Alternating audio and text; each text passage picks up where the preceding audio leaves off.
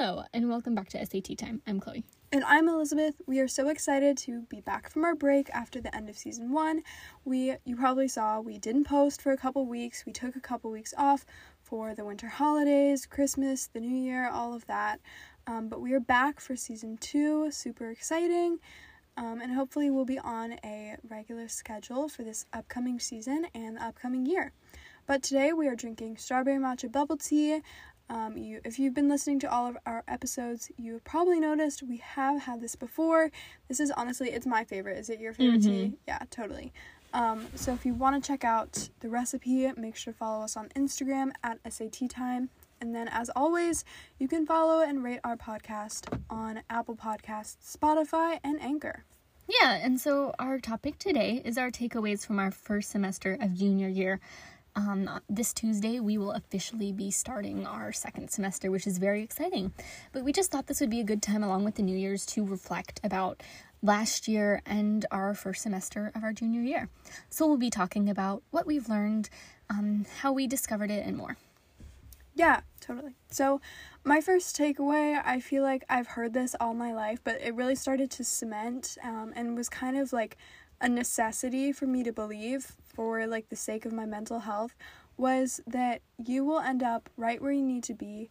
Um, I think this is a really important quote, and I hadn't really realized the gravity that this carried before um, junior year. I know I mean, a lot of people are having so much stress and so many um, burdens that they haven't experienced before, such as, I mean, five pounds of homework every night, studying for the SAT, the ACT, um, also trying to do things like extracurriculars and all of that stuff to um, kind of stay well rounded and um, keep yourself afloat. But I think it's really important just to realize that whatever you're doing is enough and you will end up right where you need to be. If you're not doing so hot in a class, if you don't get into a college that specializes in science, if you're not doing so hot in science, then maybe that was meant to be. If you do get into a college that is specializing in art and you really love art, again, like meant to be. You just you really need to trust the process and that's what I've been trying to do. Um, it's definitely difficult sometimes to kind of let go of that control, but I think it's super necessary for the sake of your mental health. I know that I sometimes obsess about grades and stuff like that, but it's just really important to know that there's more more to life than that and you need to not focus so much. When I say you, I'm really talking to myself, but I'm sure a lot of people are going through this as well, but just to trust the process and know that you're going to end up where you need to be. Yeah, kind of like what Elizabeth was saying. I've discovered that a lot of people, especially in their junior and senior year, they just really stress about everything. And a lot of it has to do with colleges, colleges, internships, job positions. It's a very big time for a lot of students. And so, let's say you do, you get a C or something on a quiz or a test or even homework. Initially, a lot of students are going to feel stressed. But what I recommend and what has helped me, instead of getting stressed and just worrying, say, okay, that happened. It's okay. But what can I do in the future? Can you study more? Can you attend tutoring? Have you been studying the wrong way? Do you need to find another study strategy? Ask yourself these questions before getting stressed. Um, it's really good for your mental health, and it's also a better way to approach the stress of junior and senior year. So, my first takeaway is that junior year is filled with stress, and that's kind of just obvious. Um, it's a very stressful time. You're looking at colleges, figuring out which ones you want to apply to. You're studying for the SAT, which a lot of people, until they get to college, call it the biggest test of their lives. Um, but it's a really stressful time. You're trying to get your grades right, you're trying to make connections with teachers, balance friends, your lives, maybe get a job. It's a very, very stressful year, and I understand that. Um, but what I found and what's helped me is try not to do everything. I still want to have an hour or two of free time every night. I still want to be able to spend time with my family on weekends. I want to be able to go over to Elizabeth's or something. It's about balance. And so if you can find time to study, do your homework, do everything you need to, get prepared, get ahead, but also find time to do the things you love and to relax, that's really going to help you in the long run. And so I recommend trying not to overburden yourself. Do your best, but don't overwork it. You don't have to be perfect. Yeah, I 100% agree with that. Um, another takeaway of mine that I've recently um, kind of learned and learned to appreciate is it sounds so simple. Um, again, I've heard it so many times, but I think it really started to um, become apparent that you really need to do this, and that's just to do what you love in your spare time.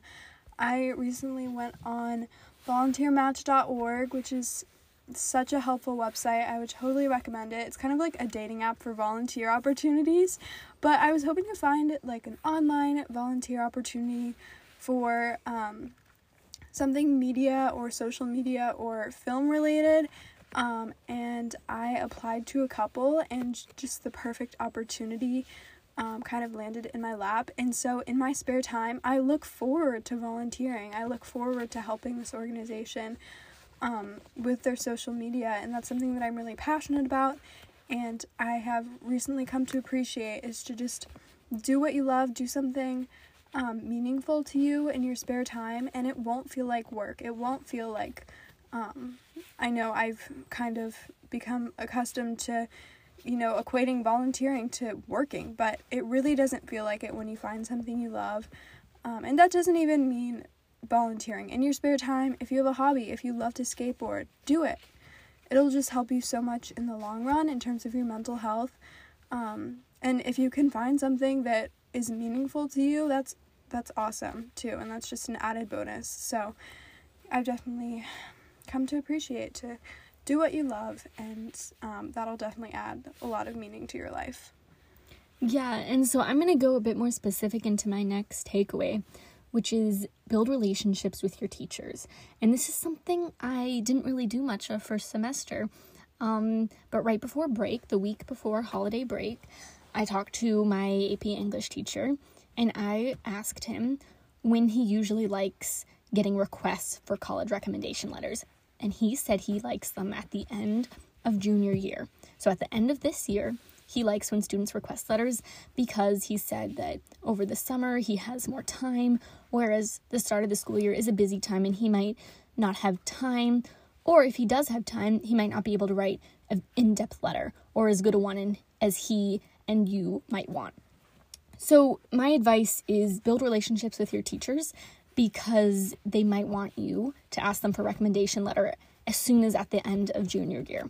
These are the teachers that will most likely be writing your letters. Colleges in general, Elizabeth and I have looked at a few websites, want a teacher recommendation letter from somebody who knows you well, typically a teacher from your sophomore or junior year. Senior year, you just really haven't had that much time with them two months, two, three months at most.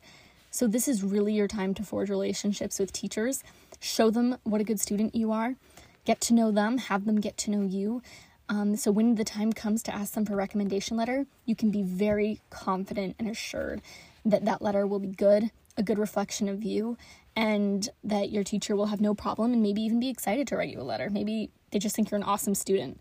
So don't assume that you're going to get a good letter if you just go to class every day. Assume that you'll get a good letter when you start forging relationships, try your hardest in the class, and have good communication with your teacher. That's my one of my biggest takeaways from junior year and getting into college. For sure. Yeah, I, I agree. Um, so my final takeaway is to experiment experiment with time blocking. Um, everyone has different times of the day or the night that they feel most productive and um, most called to do their schoolwork or whatever they need to do um, and experiment with that. Last year, I tried working out in the morning, did that for about a week, hated it, have never done it since. So now I'm trying to do my volunteer work in the morning, wake up like half an hour earlier, just sit in bed and do my volunteer work. And that's been working out really well. So just try and experiment to optimize your time during the day. Maybe you're like me, you want to do schoolwork at night and then focus on more of the extracurriculars or whatever else you have in the morning, or maybe you want to go to sleep early and then wake up at 5 a.m. and do your homework. That's your prerogative, not my style, but I mean, all the power to you. So, yeah, that's just something that I have recently um, been experimenting with, and it's really interesting just to see um, how that can shape your entire day if you kind of craft it and mold it how you want your optimal schedule to be. Um, and it can really help kind of increase productivity and just general enjoyment. I know I love sitting down at my desk with a cup of hot chocolate or bubble tea and just cracking down on some homework at like 10 p.m. But um, obviously, that's not that's not it for some people, and I totally understand that. And I think that it's really important just to discover what you like and what is best for you. So that's been something um, super helpful and interesting that I've just been experimenting with lately. Yeah, so that's all the time we have today. But thank you so much. We're really excited about this season. You know, this is the first podcast Elizabeth and I have ever done. And so the first season was really some trial trial and error for us. So we really appreciate all the people who took a chance on us and are still here. And we're really looking forward to some new expansions and some exciting stuff that's yet to come.